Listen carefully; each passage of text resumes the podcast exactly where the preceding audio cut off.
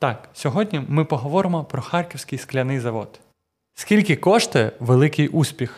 45 центів на день, відповів би фармацевт з Атланти Джон Пембертон. У 1885 році він вважав успішним продажем 9 склянок сиропу на день. Сьогодні компанія Coca-Cola продає у день близько 2 мільярдів пляшок.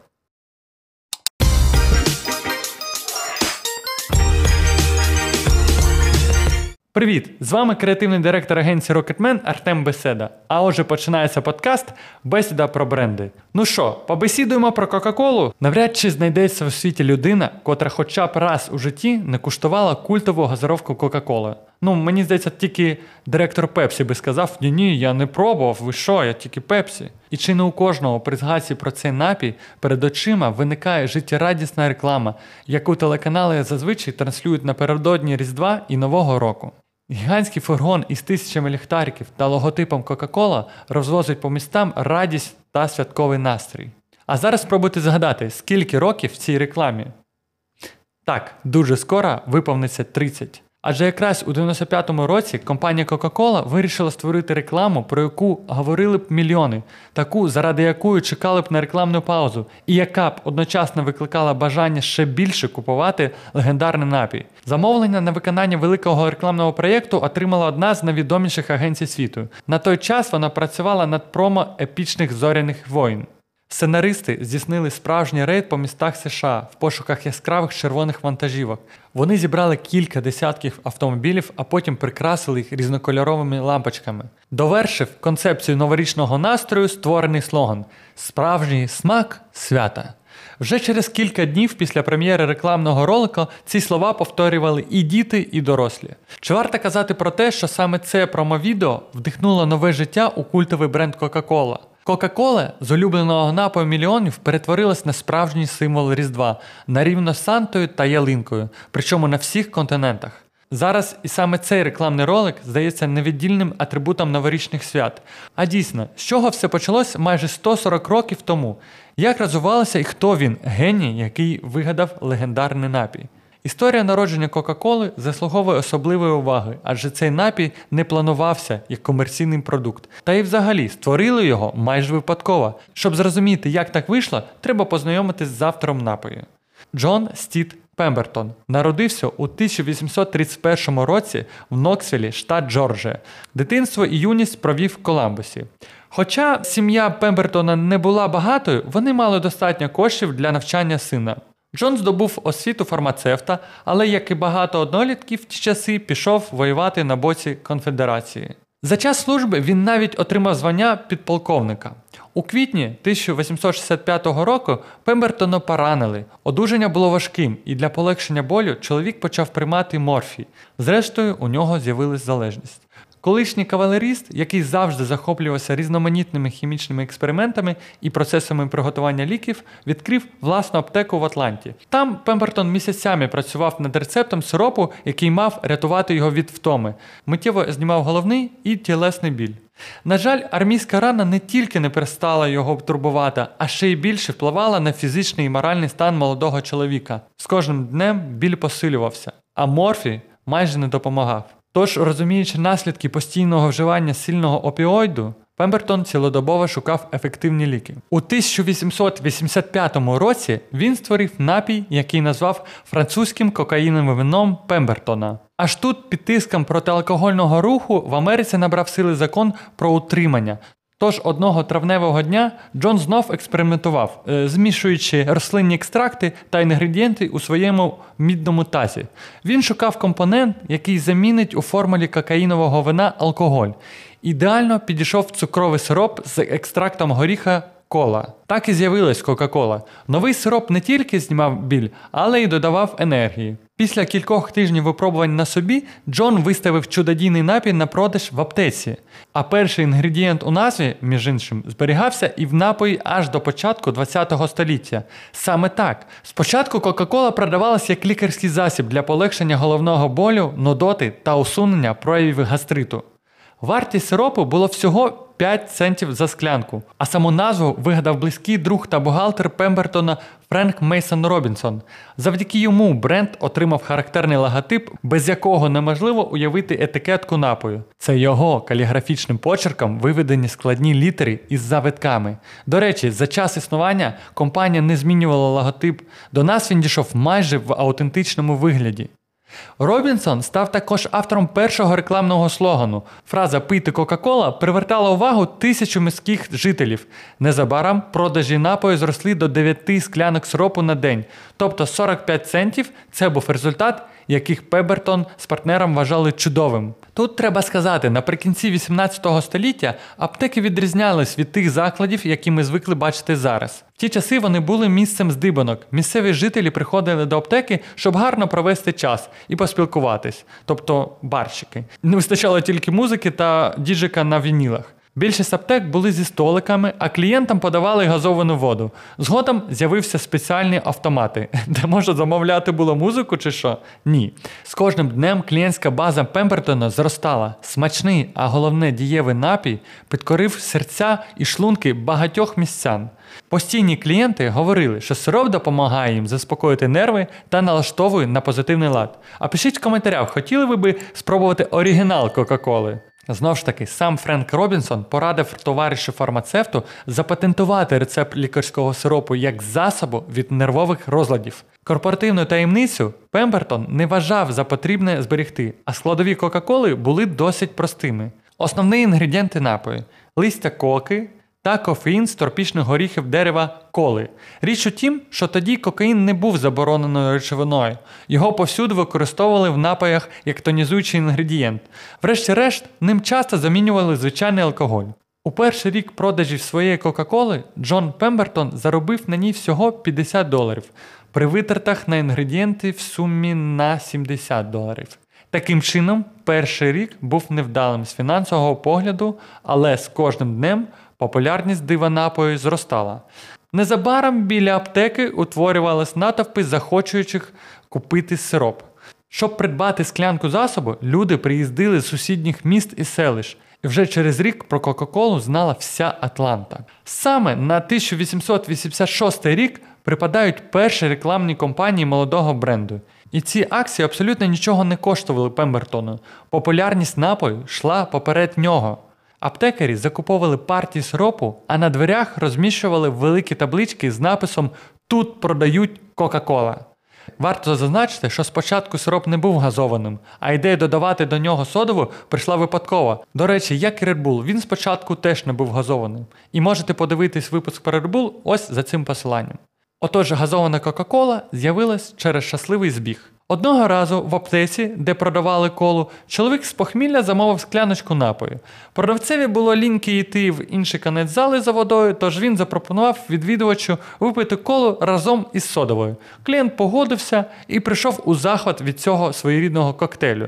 Лінь двигун прогресу. Скоро цю комбінацію напоїв можна було замовити майже у кожній аптеці. І, можливо, перед нами була зовсім інша історія Кока-Коли, якби її винахідник не мав хоча б мінімальну підприємську жилку. На жаль, або на щастя, цієї якості колишньому військовому, аптекареві і експериментатору якраз і не вистачало.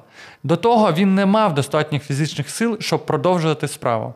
Стан здоров'я Пембертона різко погіршився, і у 1888 році він прийняв рішення продати рецепт коли та все необхідне обладнання.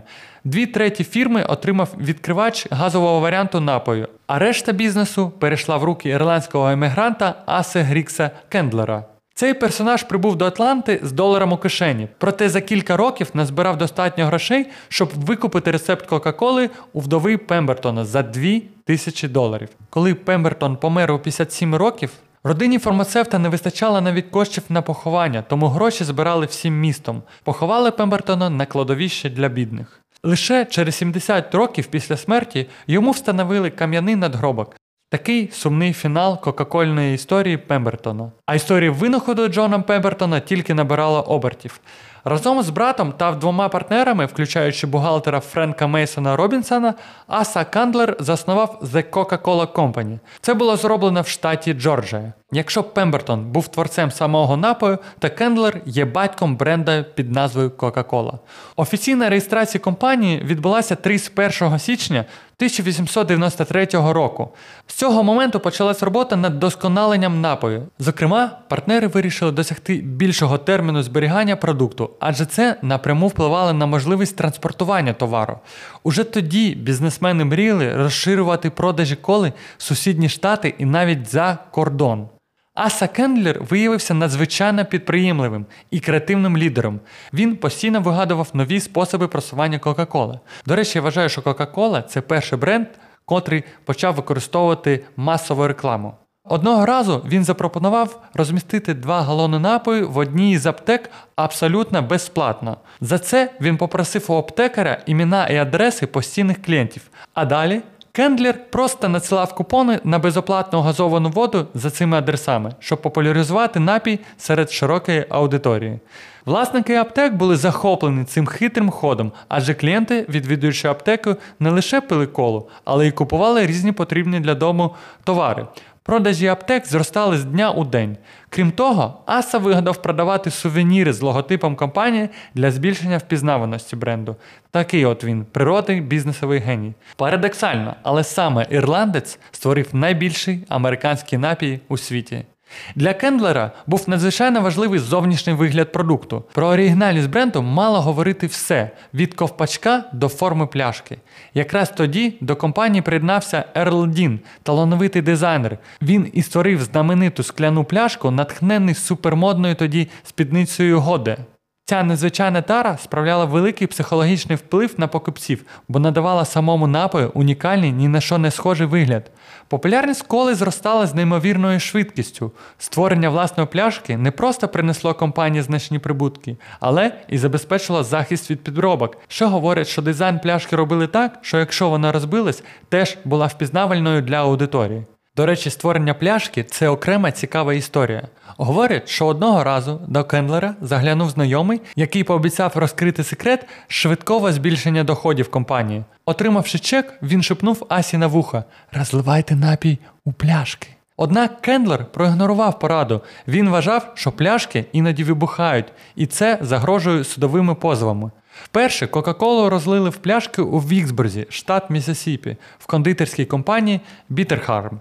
Через 5 років в Чаттанузі, штат Теннесі, запрацював перший завод з виробництва пляшкової коли. Ботлер працював на правах франчайзингу, тобто компанія Кендлера постачала сироп та займалась маркетингом, а заводи розвозили концентрат, бутилювали його і продавали. Таку бізнес-модель компанія Coca-Cola використовувала більшу частину ХХ століття. До початку 1920-х років кількість підприємств, котрі розливали коли, перевищила тисячу. На хвилинку зупинимось на пляшці. У 1915 році кола оголосила конкурс на створення ексклюзивного дизайну пляшки. Перемогла компанія Roots Glass. І перемогла завдяки великій помилці. Дизайнер чомусь думав, що у складі напою є боби какао, і випукла пляшка, згідно з його задумом, мала нагадувати їх формою. А я ще раз гадаю про щасливі збіги. Окремо треба згадати роки Першої світової війни, в якій компанія Coca-Cola відіграла важливу гуманітарну роль. Небагато хто знає, що саме ця компанія стала спонсором постачання донорської крові пораненим. Це був початок довгострокового партнерства The Coca-Cola з Червоним Христом, яке триває понад 100 років. Хоча Чорний Хрест по ньому є питаннячка. Ця оговорка була по Фреду, так і залишимо. Важливо відзначити, що компанія проявила соціальну відповідальність і зробила значний внесок у допомогу пораненим солдатам. На схилі років Аса Кендлер розумів, що немає кому залишити бізнес. Тому у 2019 році він продав The Coca-Cola Company Ернесту Вудрафу, банкіру з Атланти та групі інших інвесторів за 25 мільйонів доларів. Потім компанія була перереєстрована і стала публічною. Було продано 500 тисяч акцій по 40 доларів за штуку. Це було найбільше на той час IPO в харчовій промисловості. У 1923 році управління Кока-Коли перейшло у руки сина Вудрафа Роберта, який залишався її очільником протягом 60 років. Цей підприємець був видатним бізнесменом, і завдяки його зусиллям компанія Coca-Cola зрештою стала найвідомішою у світі. Він робив основний акцент на якості напою та розширення глобальної присутності бренду Coca-Cola. У 1928 році були затверджені єдині стандарти виробництва та продажі бутильованої коли від рецептури та змішування напою до розміщення пляшок на полицях магазинів. Таким чином, Coca-Cola забезпечила свій продукт уніфікованою якостю в усіх країнах продажів. Це одна із перших компаній, котра зрозуміла, що брендинг це не лише пакування, а це і так, як стоїть ваша продукція, це так, як виглядає ваша полка. До речі, слоган Пийте охолодженим вперше почали використовувати у 1919 році. Тоді компанія стверджувала, що ідеальна температура вживання коли від 1 до 3 градусів по Цельсія. Роберт Вудраф інвестував значні кошти у рекламну кампанію бренду і відкрив нові заводи у Кубі, на Філіппінах та у Франції. Саме за його керівництвом з'явився відомі слогани, які стали визитівкою продукту і дійшли до нашого часу. Наприклад, пауза, яка освіжає, освіжись, чудова до останньої краплі. І, звісно, у 1928 році Coca-Cola стала офіційним партнером Олімпійського руху. Це був перший напій, взагалі представлений на Олімпійських іграх. Це підсилило популярність марки. Coca-Cola стала символом американської мрії, свободи і Америки як далекої прекрасної землі. Кожна людина від африканських пустель до холодних скандинавських країн обрала саме Кока-Колу. Виробництво сувенірки з логотипом Кока-Коли принесло компанії неймовірний успіх. Логотип Coca-Cola став легко впізнаваним. Ви могли його зустріти на обкладинках модних журналів, на величезних плакатах вздовж доріг. Реклама напою відрізнялася яскравими та помітними образами, які подобалися кожному американцеві. Найвідоміші артисти та спортсмени рекламували цей напій, що підсилювало його популярність. Так, за часи керівництва Роберта Вудрофа відбулося багато цікавих подій і нововведень в історії Кока-Коли.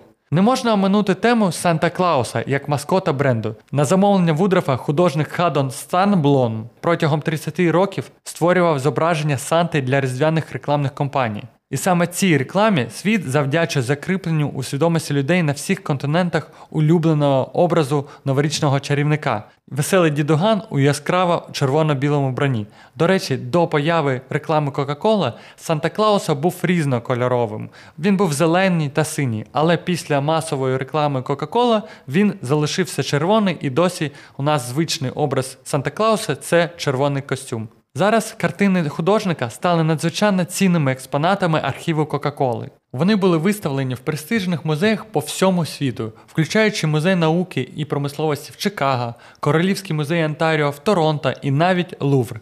Деякі з цих картин можна побачити і досі в постійних експозиції музею Кока-Коли в Атланті.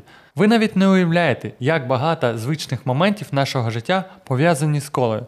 Маркетологи компанії якось помітили, що ніхто не приходить з магазину з однією пляшкою напою. Тому в 1923 році вивели на ринок зручну мультиупаковку з шести пляшок. У 1933 році вперше з'явилися автомати з продажу пляшок Кока-Коли у магазинах. Це зробило їх доступними для покупців будь-який час. Саме для них створили зручні коробки, в яких можна було переносити одночасно 6 пляшок. А потім бренд Корона взяла для себе це. І ще одна невеличка інновація Кока-Коли. Вона першою запровадила виносні холодильники, які встановлювалися у різних магазинах.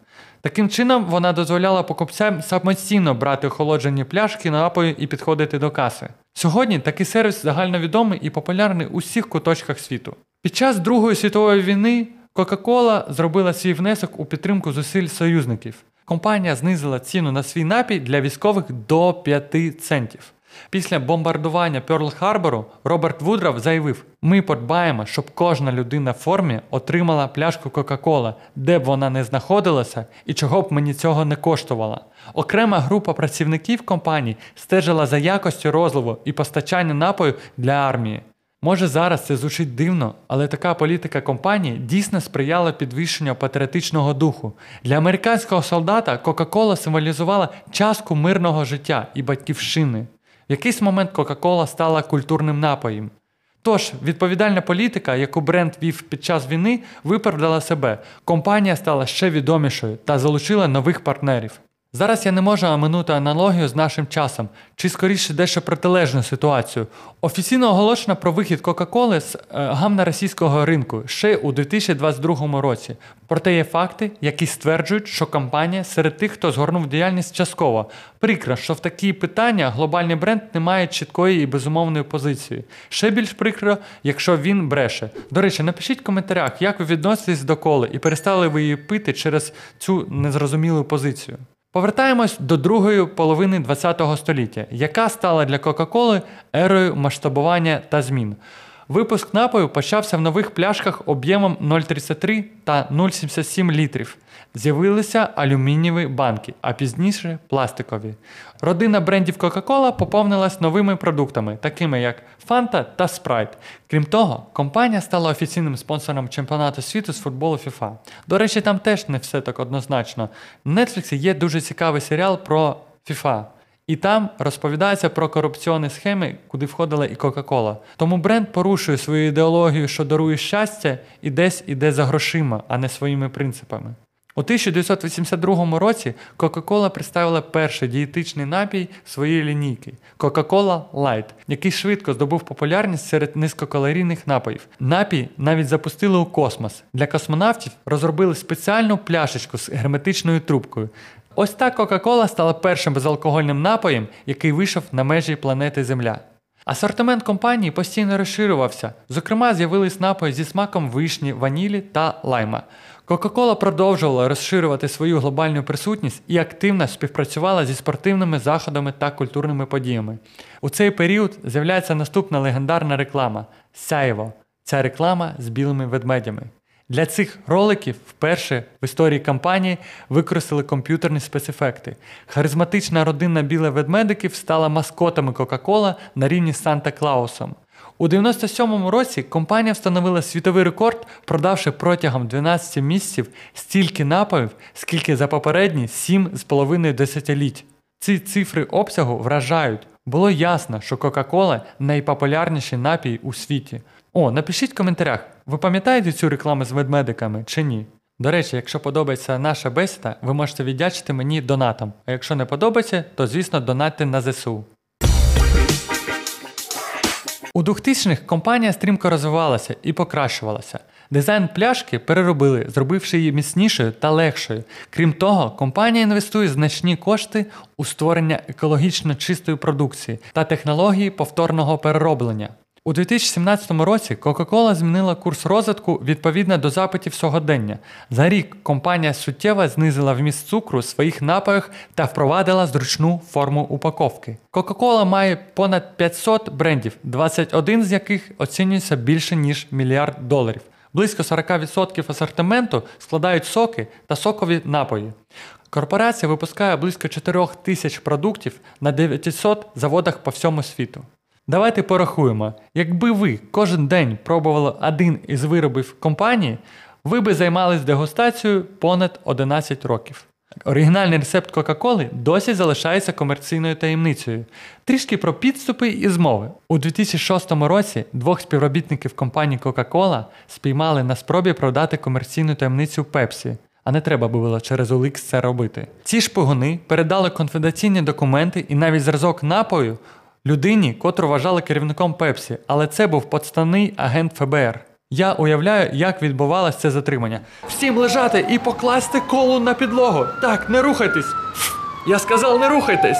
А здала корпоративних шпигунів сама Пепсі, яка повідомила про їхню пропозицію, і Кока-Кола надіслала ФБР. Сьогодні Кока-Кола офіційно продається в усіх країнах світу, крім Куби, Північної Кореї я сподіваюся, Оркостана. Згідно зі статистикою, 94% населення планети хоч раз пробували цей напій. А що робили інші 6? Ні-ні. Крем-сода це мій топ.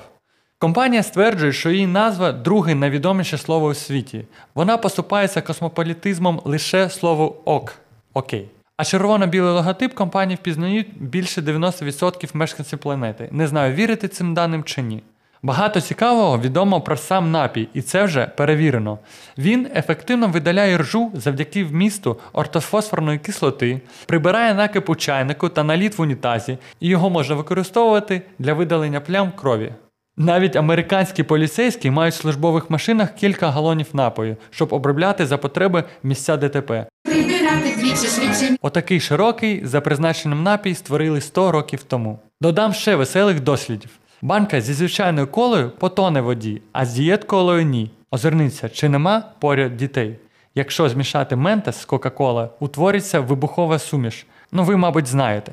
Трошки про масштаби виробництва. Якби всю випущену Кока-Колу за всю історію роздали в пляшках усім жителям планети, кожний отримав би близько 800 пляшок цього дива напою. І при цьому кожну секунду у світі випивається 8 тисяч шклянок коли. Цікавий факт: дві країни, в яких Кока-Кола є найпопулярнішим напоєм, не мають між собою нічого спільного. Найбільша частка споживання цієї газованої води на душу населення припадає на величезну континентальну субтропічну Мексику і маленьку острівну приполярну Ісландію. Найдовший маршрут доставки Кока-Кола пролягає в Австралію. Водіям вантажівок компанії доводиться подолати траси протяжністю майже 2000 кілометрів. Фух, ну мені здається, час просто зупинити себе. Бо 138 років історії бренду це масив інформації не для ролику, а для серіалу. Давайте зробимо висновки з історії Кока-Коли. Перше, навіть геніальний шанс можна втратити, якщо не скористатись ним правильно, вміти побачити свій щасливий випадок. Друге, важливий секрет тривалого успіху продукту вміння передбачати і задовольняти потреби споживачів. Третє. Статус глобального бренду це не тільки слава і великі продажі, а й насамперед соціальна відповідальність. Тому уходіть з Росії. Який основний висновок? Ідея бізнесу може подарувати навіть старий мідний таз. То, як завжди, ми розуміємо, що все велике починається з малого. Дякую за увагу, підписуйтесь, ставте лайк та пишіть в коментарях, чи розібрати мені історію Пепсі. А зараз я додам сюди віскі і відсвяткую цей крутий епізод.